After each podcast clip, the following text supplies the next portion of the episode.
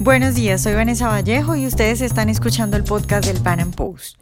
En el programa de hoy vamos a hablar del circo que acaba de ocurrir en Venezuela con las elecciones impuestas por Maduro el pasado 20 de mayo y lo que podría ocurrir después de eso, que se viene para Venezuela. Nos preguntamos, por ejemplo, si lo que ocurrió el domingo pasado en medio de todo lo que está pasando en Venezuela es una buena noticia. Una buena noticia en tanto que fue claro que los venezolanos no salieron a votar, fue claro que hubo fraude. Es evidente ahora para el mundo entero que en Venezuela lo que hay es una tiranía. Y entonces, en consecuencia, lo que se viene y lo que ya estamos empezando a ver son sanciones de todos los países, los países diciendo que no reconocen a Maduro y pues Venezuela quedando aislada. Entonces, ¿será que en medio de todo fue bueno lo que sucedió el domingo pasado y qué puede ocurrir de ahora en adelante? Comentaremos sobre eso y también sobre cómo podría ser un proceso de recuperación en Venezuela. Es decir, hoy nos preguntamos cómo se pone orden cuando un país está tomado por una banda de delincuentes, por una banda de amponis, cuando en las calles mandan, por ejemplo, los colectivos, que son eh, delincuentes armados por el régimen, por la tiranía. También nos preguntamos cómo se podría llevar a cabo reformas económicas urgentes que hay que hacer en el país para que la gente no se muera de hambre, por lo menos. Nuestro invitado de hoy es Gilberto Carrasquero, él es abogado y politólogo con posgrados en las universidades de Stanford y Harvard, quien ha tenido una voz fuerte y tajante contra el régimen de Chávez y ahora contra Maduro. Y actualmente pues es orador en conferencias internacionales y comentarista en diversos medios de comunicación. Gilberto, buenos días y muchas gracias por estar hoy con nosotros. Un placer estar contigo, para mí es un placer tener acceso a tu audiencia, además que es tan importante. Bueno, Gilberto, pues quiero, mi idea hoy es que tú me des tu visión de lo, de lo que ocurre en Venezuela y quiero empezar preguntándote por las elecciones que se acaban de hacer el, el 20 de mayo impuestas por Maduro. He visto creo yo que por lo menos dos visiones sobre lo que acaba de pasar. Una es en Venezuela no tenemos luz, no hay esperanza, ahora qué. Y la otra es lo que pasó en Venezuela este 20 en medio de todo lo que hay es lo mejor que pudo haber pasado porque lo que se viene ahora son sanciones internacionales porque lo que hizo Maduro fue mostrarle a la gente que sí es una tiranía. ¿Tú por cuál de las dos te inclinas o, o cuál es tu visión? Por las dos.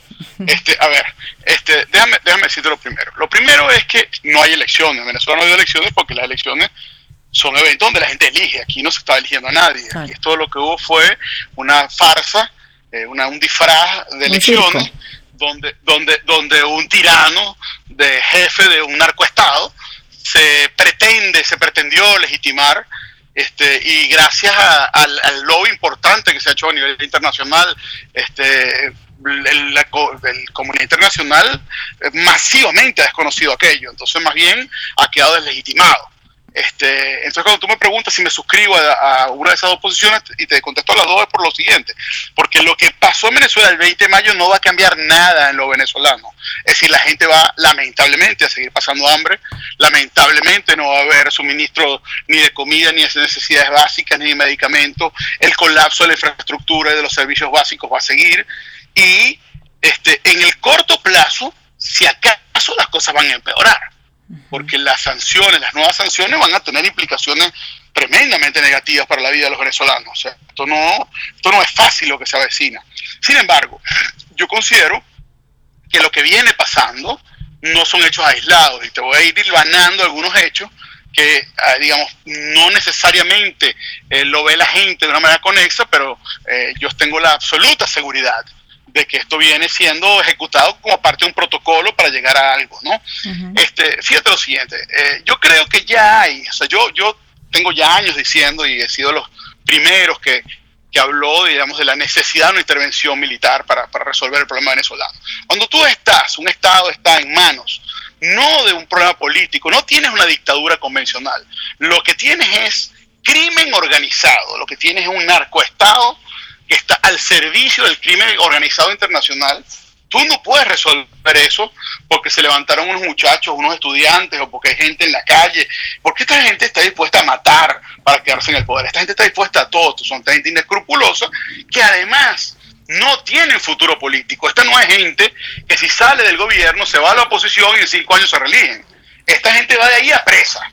Entonces, cuando la gente sabe que la única opción que tiene de no estar presa es quedarse en el poder, no detenta el poder, está trincherado en él. Entonces, la, dirigencia del gobierno venezolano está condenada internacionalmente por narcotráfico. Ayer nada más ya el, gobierno norteamericano ha puesto a Tarek Al-Saini, el vicepresidente en ejercicio de Venezuela, en la lista de los narcotraficantes globales con una orden de arresto de Interpol. O sea, esto es un, o sea, un, gobierno como norteamericano poniendo a un vicepresidente de un país en una lista para ser recogido como cualquier ampón común. Entonces, este, estamos en presencia de una situación que no tiene solución por las buenas. si tú no tienes solución por las buenas, tú solamente tienes una solución de fuerza que tendría que venir impuesta por una de dos opciones, por militares venezolanos o por Fuerzas Armadas Internacionales. Lamentablemente, la gran mayoría de los venezolanos, de los, militares venezolanos, están comprometidos en el negocio del narcotráfico, son los dueños del negocio del narcotráfico, son cómplices del narcoestado. Entonces, no puedes contar con los militares venezolanos para resolver el problema. Ciertamente hay algunos militares dignos, y ciertamente hay disidencia en las Fuerzas Armadas, y ciertamente hay una gran cantidad hoy por hoy de militares presos por disidencia. Pero los que están en disidencia son algunos que no tienen poder de fuego, no tienen capacidad organizativa, son los que, los que no han llegado a las posiciones donde realmente comandan tropas y tendrían la posibilidad realmente de hacerle daño al Estado. Todos aquellos que llegan a posiciones donde le podrían hacer daño al narcoestado son metidos en el negocio. Por lo tanto, es muy difícil, para no decir imposible, que la solución se geste desde los cuarteles venezolanos. Entonces, no solo te queda la solución de fuerza internacional. Ahora, tenemos un problema, hemos tenido un problema en el mundo se han globalizado dos cosas. Se ha globalizado el negocio, son los negocios, pues los mercados están globalizados y se ha globalizado el crimen. El crimen organizado hoy es global, pero no hay un ente de autoridad global, sino que todavía vivimos en un paradigma donde el principio de autodeterminación de los pueblos es el principio que rige el derecho internacional público y por lo tanto hay un respeto absoluto a lo que pasa dentro de los estados. Ahora, lo que pasa es que en Venezuela tiene un estado donde el narcotráfico no es se hace con la venia del Estado, con la, con, la vista gorda del Estado, sino que lo hace el Estado. O sea, son los camiones del ejército los que trafican la droga. Son, son con pasaportes diplomáticos que gente vinculada al gobierno venezolano lleva la droga. Entonces, tú tienes un Estado, tienes un narcoestado que está dedicado al, no solo al negocio del narcotráfico, sino que tiene nada más y nada menos que a PDVSA, que es una de las grandes empresas petroleras del mundo, o lo era antes que esto la destruyeran también, para, para lavar el dinero. Entonces tú tienes una situación donde un gobierno,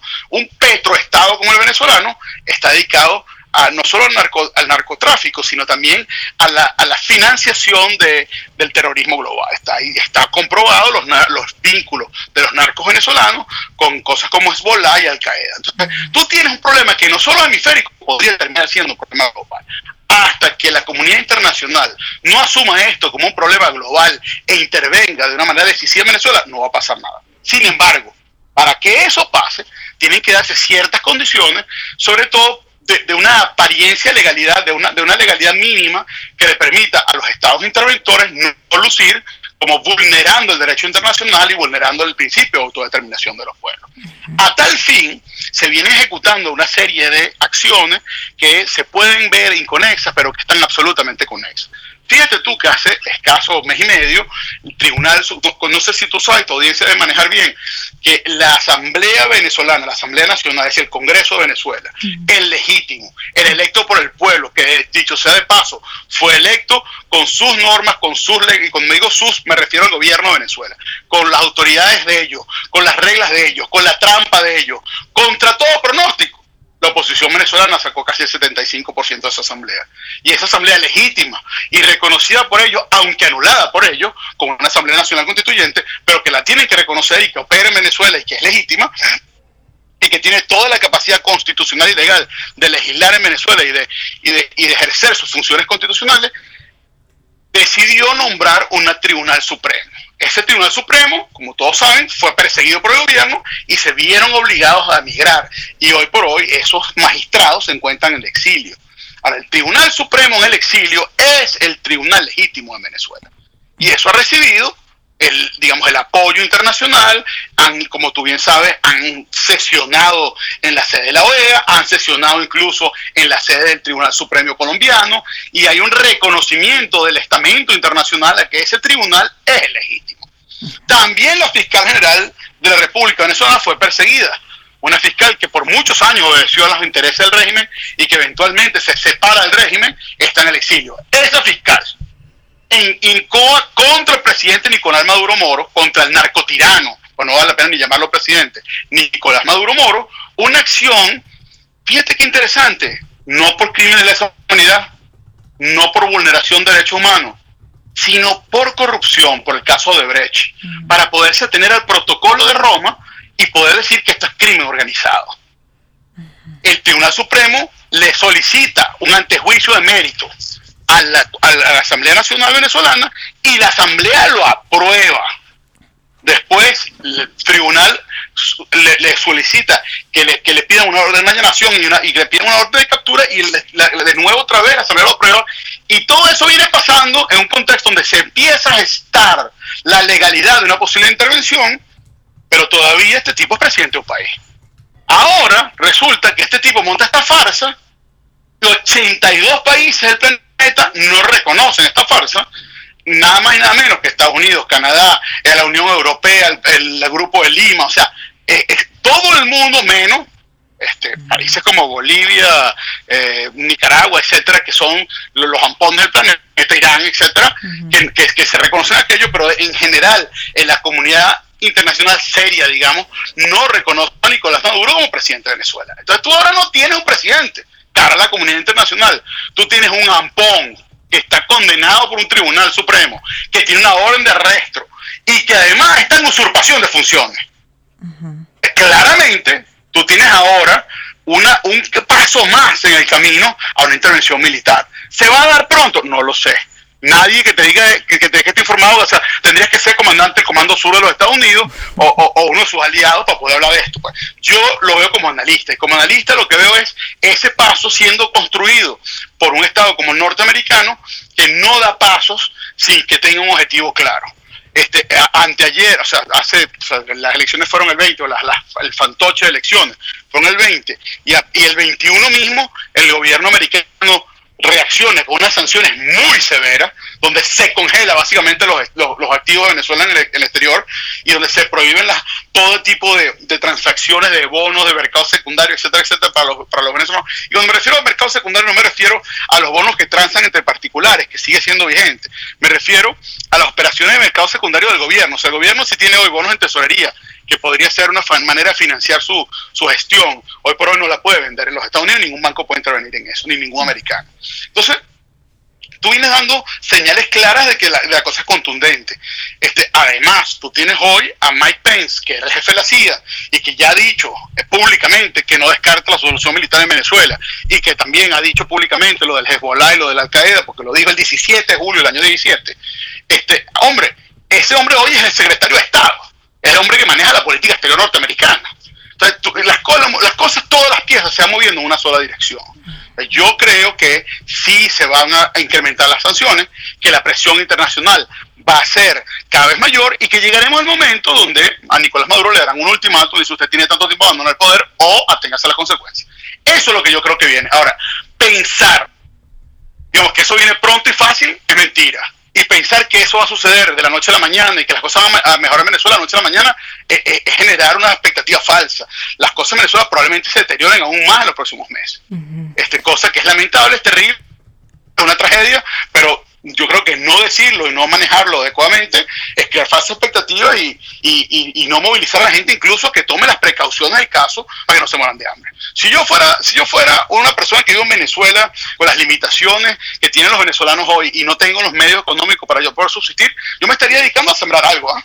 Yo creo que yo, los venezolanos deberían ver cómo hacen para generarse su subsistencia, porque las cosas se van a poner peor.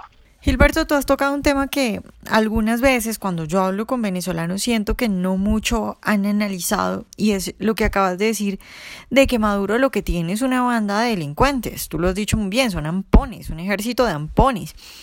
Y la consecuencia de eso, en mi opinión, es que la salida de Venezuela, de donde está, no se limita a sacar a Maduro del poder y ya, sino que se necesita una fuerza militar, una fuerza armada, eh, que por lo menos por un tiempo se quede y se dedique a atacar a todos estos zampones, como los colectivos, por ejemplo. Y además que permita las condiciones para llevar a cabo las medidas económicas urgentes y necesarias para que la gente por lo menos no muera más de hambre. ¿Tú cómo te imaginas ese proceso? Bueno, mira, creo que pones un tema sobre la mesa sumamente importante, que es cómo sería la transición. Este, y yo siempre he dicho cuando oigo a mis amigos haciendo planes de la transición y haciendo planes del gobierno que vamos a construir y la reconstrucción del país, le digo, mira, lo que pase en Venezuela el día después va a depender de quién lo gesta y cómo se gesta. No es lo mismo que lo tumben unos militares venezolanos a que lo tumbe una coalición cívico-militar, a que lo tumben los americanos, a que lo tumbe una coalición internacional. Cada una de esas salidas tiene un día de siguiente que es distinto. Ahora, si yo tuviera que organizar la transición, yo la organizaría primero seguramente con una comisión cívico-militar. Yo creo que no se sostiene en el poder algo que no tenga un componente militar, nacional o internacional, pero el apoyo absoluto a los militares, porque va a tener que ser de fuerza.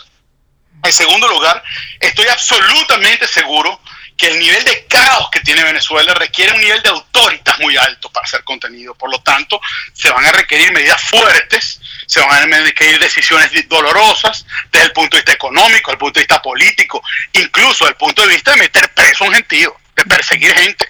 O sea, la, la, la limpieza que va a haber que hacer en Venezuela para poder empezar a hacer el trabajo real de la reconstrucción va a ser importante. Entonces, yo digo que si, si, si estuviera hablando de algo realmente elevado, inteligente, tú necesitarías una suerte de consejo de viejos, de viejos que no tienen nada que perder, de viejos que lo único que quieran es realmente eh, hacer algo por Venezuela, de gente que ame a Venezuela lo suficiente para no hacer algo que la gente vaya a aplaudir, sino lo que hay que hacer. Porque no todo lo que se va a hacer va a ser aplaudido. Y no todo lo que se va a hacer va a ser popular. Porque cuando tú tienes distorsiones económicas del tamaño de las que tú tienes en Venezuela, las medidas de corto plazo van a ser dolorosas. Claro, habrá que paliarlas, habrá que tener políticas sociales, tendrás la intervención de los multilaterales, tendrás que tener la inteligencia de pausar las medidas, porque si tú tratas de corregir las distorsiones del golpe y de la noche a la mañana vas a tener un nivel de dolor social insostenible. Pero aún pausándolas, aún haciéndolas poco a poco, no hay ninguna manera de que la situación de corto plazo no sea dolorosa. Cuando tienes una inflación del 18 mil Distorsiones económicas como el precio de la gasolina venezolano, donde si tú lo llevaras a, los precios internacionales tendrías que ajustar algo así como 18 millones por ciento. Es imposible que tú tengas, digamos, políticas inteligentes y de primer mundo sin que eso genere un gran dolor social de corto plazo. tú vas a tener que tener una transición férrea que va a tener que estar bien asentada en el poder, que va a tener que contener los disturbios, la molestia popular, va a tener que contener, y va a tener además que contener la voluntad de capitalizar aquello que va a tener la pequeña oposición que quede chavista, ¿no? Entonces, no creo que tú vas a salir de del drama que vivimos hoy directamente a la reconstrucción. Vamos primero a un periodo duro, difícil, de contener la locura, de penetrar las cabras en el corral, de generar cierto orden, de bajar la hiperinflación. O sea, no es lo mismo un plan Mira, en, toda política económica inteligente tú tienes primero un plan de estabilización y después un plan de desarrollo. Cuando la gente habla de reconstrucción del país, está hablando de un plan de desarrollo. Es un plan que debería ser a 20 años, que debería tomar en cuenta la necesidad de educar al país de nuevo, de nuevas tecnologías, de, cómo importas capital. O sea, hay una cantidad de temas que son trascendentes, importantes y, esenciales para la reconstrucción del país, pero que son inoportunos en el corto plazo. En el corto plazo hay cosas mucho más importantes como estabilizar la, estabilizar la tasa de cambio, generar el reabastecimiento de alimentos en el país, recuperar por la mínima infraestructura de sanidad y de salud pública. O sea, tú tienes una situación de crisis. A ver, es como que tú tienes un enfermo que se acaba de dar un golpe en un carro y el tipo llega sangrando con 20 heridas, las costillas clavadas en los pulmones. O sea, tú primero tienes que parar la, hemorragia, después tienes que ver cómo lo... Después verás cómo le haces cirugía plástica y cómo haces para que el tipo vuelva a caminar y para que el tipo vuelva a correr. Pero primero tienes que, lograr que no se muera. Pues tú tienes una situación de un país que está en un caos absoluto y contener ese caos no va a ser fácil. Claro, Gilberto, eh, tú hablabas ahora, hablábamos ahora de, de, lo importante que fueron estas eh, este circo de las elecciones para desencadenar una ola de sanciones internacionales y en ese sentido la MUD durante mucho tiempo jugó un papel muy importante. Yo recuerdo, por ejemplo, que alguna vez eh, la Unión Europea iba a imponer sanciones, la MUD dijo que volvía a diálogo y la Unión Europea dijo, bueno, entonces no impongo las sanciones hasta que dialoguen a ver si pasa algo. ¿Tú crees que ese periodo de la MUD frenando eso y haciendo de, de oxigenando a la tiranía de Maduro ya se acabó o crees que eso pueda volver a pasar? Bueno, a ver, lo primero que hay que decir es que los políticos son políticos. La política la definió Aristóteles como el arte de la captura y retención del poder. Los políticos quieren poder y lo andan buscando. Y si lo pueden lograr negociado, si en el caso de Venezuela ha habido ahí recoge migajas de poder, ha habido gente que, se subyuga al poder, hay, hay gente que, que, está vendida, hay gente que se traiciona y hay gente decente, por supuesto, hay gente maravillosa que ha dado la vida por esto. Ahora, en el caso de Venezuela, tú hoy tienes una necesidad de auténtico liderazgo que no creo que encuentre resonancia en la MUD. La MUD, hay una cosa que hay que decir, y, esto, esto es, un poco difícil de entender, pero eh, el tema es que la MUD, la Mesa Unidad Democrática, no se gesta sobre la base de una coherencia de principios, ni una coherencia de doctrina, ni una visión mancomunada del país, ni, ni una comunión de valores, sino se gesta realmente por una presión del pueblo venezolano dice, únanse, únanse, únanse. Pero lo único que hay ahí es una coalición electorera con la idea de, de, de, de ganarle elecciones al régimen. Pero este es un régimen que ya sabemos no le puede ganar elecciones. Entonces, cuando el gran triunfo de la MUD, que fue ganar las elecciones del, de 2015, en diciembre de 2015 para la Asamblea, mira, yo creo que claro que tiene su mérito, no se los voy a restar completamente, pero también hay que decir que en ese momento tú hubieras puesto 115 monos contra el gobierno de Maduro hubieran sacado 115 pendaños, porque ese voto era contra Maduro y contra el régimen, no era a favor de nadie. Una de las grandes carencias de la MUD, una de las grandes carencias de la unidad democrática y del liderazgo venezolano es que nunca, jamás ha sido capaz de plantear una alternativa filosófica real. O sea, no hay un sueño de país, no hay un mensaje del cual el país vamos a construir. Lo que hay es que se vaya este, que se vaya este, que se vaya este. Y obviamente en la carencia de coherencia, caen los pragmatismos. Entonces hay uno que se vende, hay uno que, recibe un contrato, hay uno que, que, juega la política y juega para su partido y pretende sacarle ventaja a una cosa y entonces uno decide que no nos vamos a contar, pero yo sí, si no se cuentan ellos, yo sí me cuento. Y en ese negocio, que lo llamo negocio porque es un negocio, porque aun cuando no te hayas traicionado a la MUD, pero si te metes en el negocio de la elección, te metes en un negocio, estás en una situación de mercenario político. Entonces, eso ha venido siendo lo que ha venido siendo, pero ya la última vez, cuando se desmontaron las protestas del 2017 y esta gente se sintió en el diálogo, el rechazo del país fue brutal. O sea, el hecho de que los venezolanos sintieron que pusieron sus muertos y que los políticos de, de oficio los traicionaron yendo a la República Dominicana a sentarse con estos tipos, generó un rechazo brutal. O sea, el 2017 generó más muertos políticos de tipos que eran héroes hace dos años y resulta que están hoy muertos. ¿Entiendes? Muertos políticamente porque el país no les perdona que después de haber puesto las calles, los muertos, etcétera, estos se hayan ido a negociar. Entonces, esto que tú ves hoy, esta coherencia que tú ves de la obra que ahora se llama, creo que el Frente Unidad Nacional, una cosa para le cambian el nombre a esto, mira, ha sido la Coordinadora Democrática, la MUD, la Quinta del Sí, o sea, esto le han cambiado el nombre diez veces para ver si lo renuevan, ¿no? Ahora, este, ahora se llama el Frente Amplio, no sé qué cosa, pero esto obedece no a la reflexión madura de unos líderes que entienden que la cosa ahora tiene que ser distinta, sino a la presión absoluta de un pueblo que no se deja traicionar más. La gente cuando tiene hambre, lo que tiene es hambre y cuando ve a sus líderes haciendo negocio mientras la gente tiene hambre, lo que siente es rabia. Y lo que ha abocado este liderazgo es gran rabia. Entonces están tratando de lavarse la cara y yo no voy a decir que no lo están haciendo bien. Lo están haciendo bien ahora, pues no les dado más remedio. Cuando han desconocido, por ejemplo, la elección y se han puesto en una coherencia absoluta, decir, no aceptamos esto. Y aun cuando Falcón se haya dividido y se haya ido a contar y la MUD ha dicho, bueno, vaya usted, pero nosotros no vamos, eso era lo correcto, hicieron lo correcto. Ahora, que lo hicieron por convicción, yo no lo creo. Yo creo que lo hicieron porque el país ya no les perdonó lo que habían hecho antes y porque el país no les hubiera perdonado que se hubieran contado. Ahora, te garantizo que había más de uno con ganas.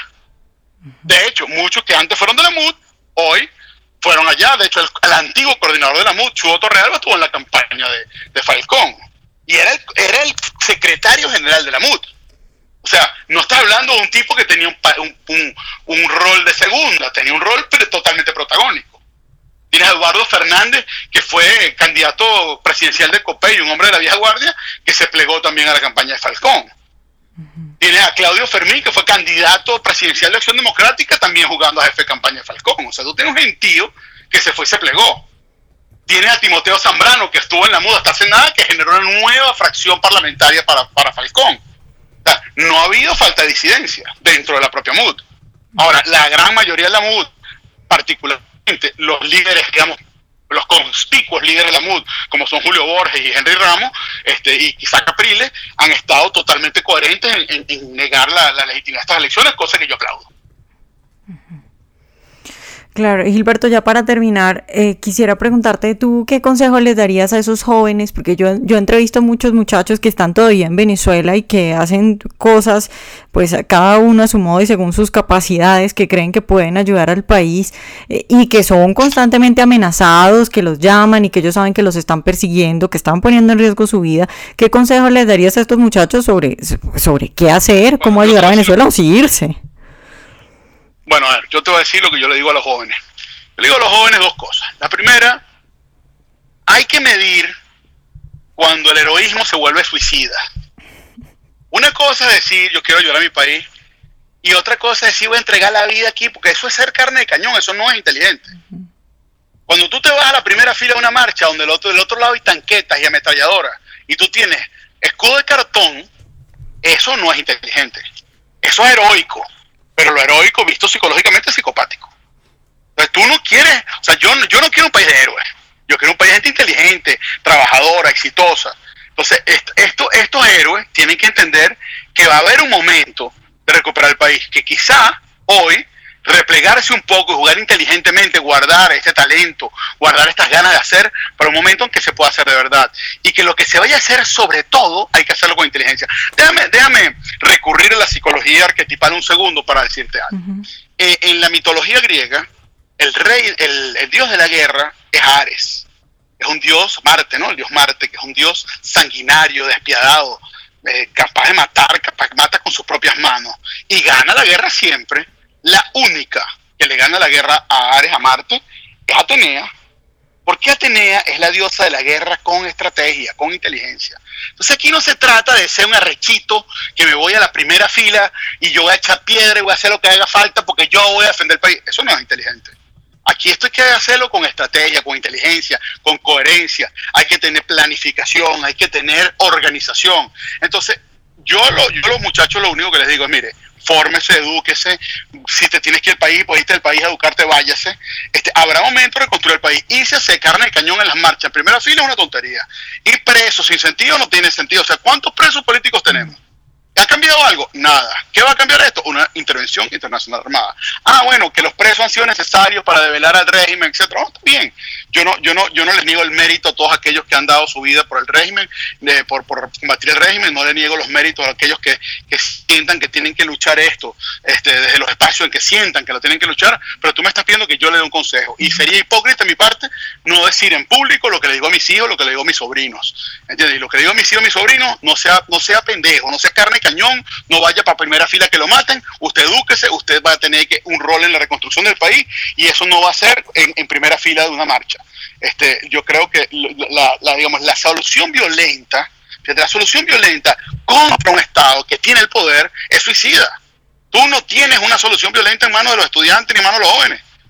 Estaría en todo caso en manos de los militares armados y no lo quieren hacer. Bueno, tú tienes que reconocer con humildad que tú no tienes la fuerza para imponerte por la fuerza. Lo que tengas que hacer, tienes que hacerlo con mucha inteligencia. Y si acaso quieres hacer algo por tu país, dedícate al lobby internacional, dedícate a, crear conciencia internacional, a escribir artículos de opinión, a movilizar fuerzas internacionales. Pues mira, por ahí hay un muchacho, un joven venezolano que se llama Rodrigo Diamanti, que tiene una organización que se llama Simordaza. Cada vez que hay un rollo en Venezuela, Simordaza moviliza 100, 100 ciudades. Y hay protestas en 100 ciudades. Y tú sabes la labor internacional que ha hecho Simordaza creando conciencia en, en, en, cientos de países, en 500 ciudades de, del pro rollo venezolano yendo a protestar frente a, los, a todos los congresos y a, todas las cortes y a todas las... Eso, eso es eso organizarse, eso hacerlo con inteligencia. Y aún Rodrigo estuvo preso. Y pregunta a Rodrigo dónde está. Rodrigo no está en Venezuela hoy, está ido, porque está perseguido.